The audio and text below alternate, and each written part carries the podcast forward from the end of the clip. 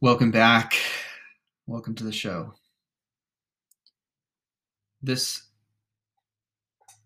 this is like a microdose for your ears. This episode.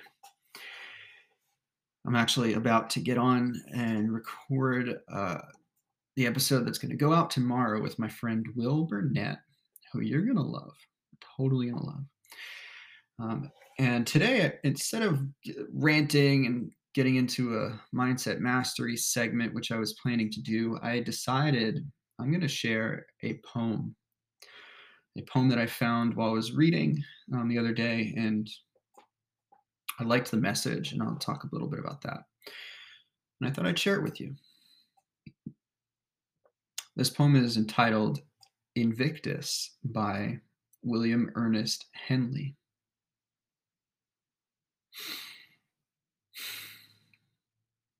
Out of the night that covers me, black as the pit from pole to pole, I think, whatever gods may be, for my unconquerable soul. In the fell clutch of circumstance, I have not winced nor cried aloud. Under bludgeonings of chance, my head is bloody, but unbowed. Beyond this place of wrath and tears looms but the horror of the shade, and yet the menace of the years finds and shall find me unafraid. It matters not how straight the gate, how charged with punishments the scroll.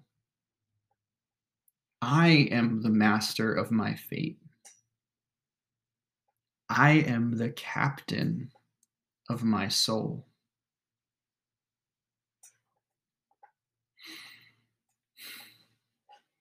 When I heard this, when I first read this poem and I heard it, what came to mind, and it was spoken in a context um, as I was reading a book called Outwitting the Devil by Napoleon Hill. Um, the author, Napoleon Hill, was describing a, a dark moment where he was um, experiencing a lot of torment internally, personally, and dealing with fear fear of the unknown, fear of um, being murdered as in, in the book. He uh he was threatened and he was hiding from the people who threatened him and this had gone on for years even though he had um, even though the the potential murderers the people who threatened him were found were captured and, imprisoned um, and yet he was still in a state of fear for many years and this took a big toll on him specifically a toll on his desire and his willpower until one day he decided that he was going to find a way to turn this around, to go back to being himself, to continuing to follow his bliss and free himself from the fear, free himself from the distraction. And this poem came up as something he uh, he included in the story. And what comes to mind, and when we talk about leadership a lot in this podcast, what comes to mind is um, owning your situation, taking responsibility for your situation. For those listening who are um, familiar with the victim mentality, you understand how treacherous of a place that can be. It's easy to get into a victim mindset when you are afraid.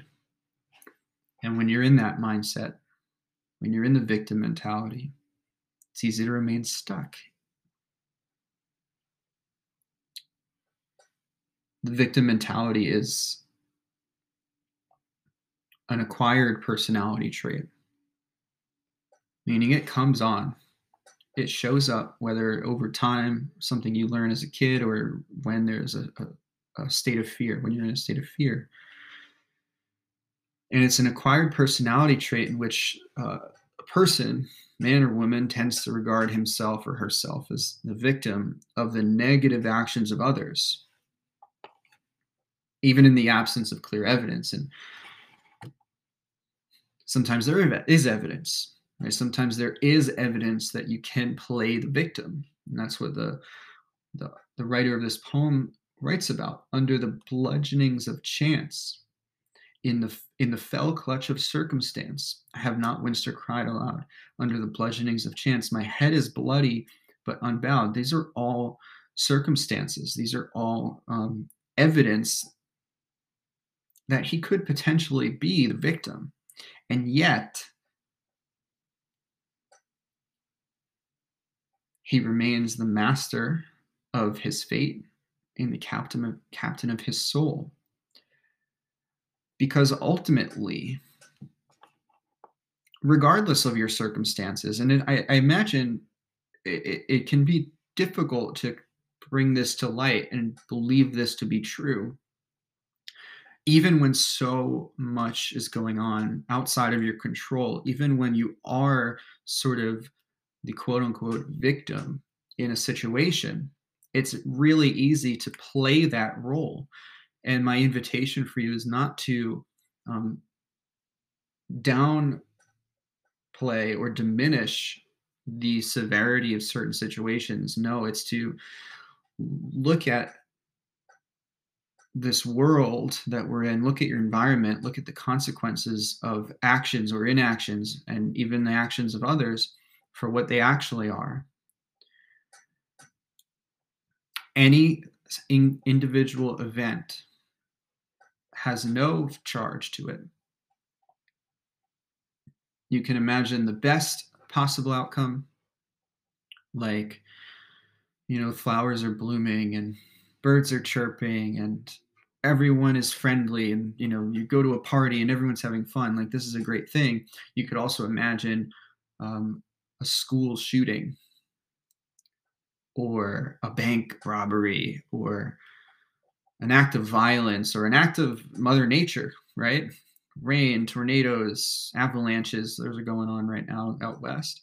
You can imagine these things and none of them on their own are good or bad. It's our perception. And you might argue that these things are bad. Are they really bad or are they violent? There's a big difference violence in and of itself is not a bad thing it's our perception. And you can hear from some of the conversations in this podcast we've had previously about like jujitsu. That's a violent um, event. And yet it's not bad. My invitation for you here is to take some inventory on the circumstances of your life and recognize how you are behaving and how you are acting as a result of those circumstances. That's all I have for you today. I'm going to go hit record with my friend Will. You can see that podcast or hear it tomorrow. Later, y'all.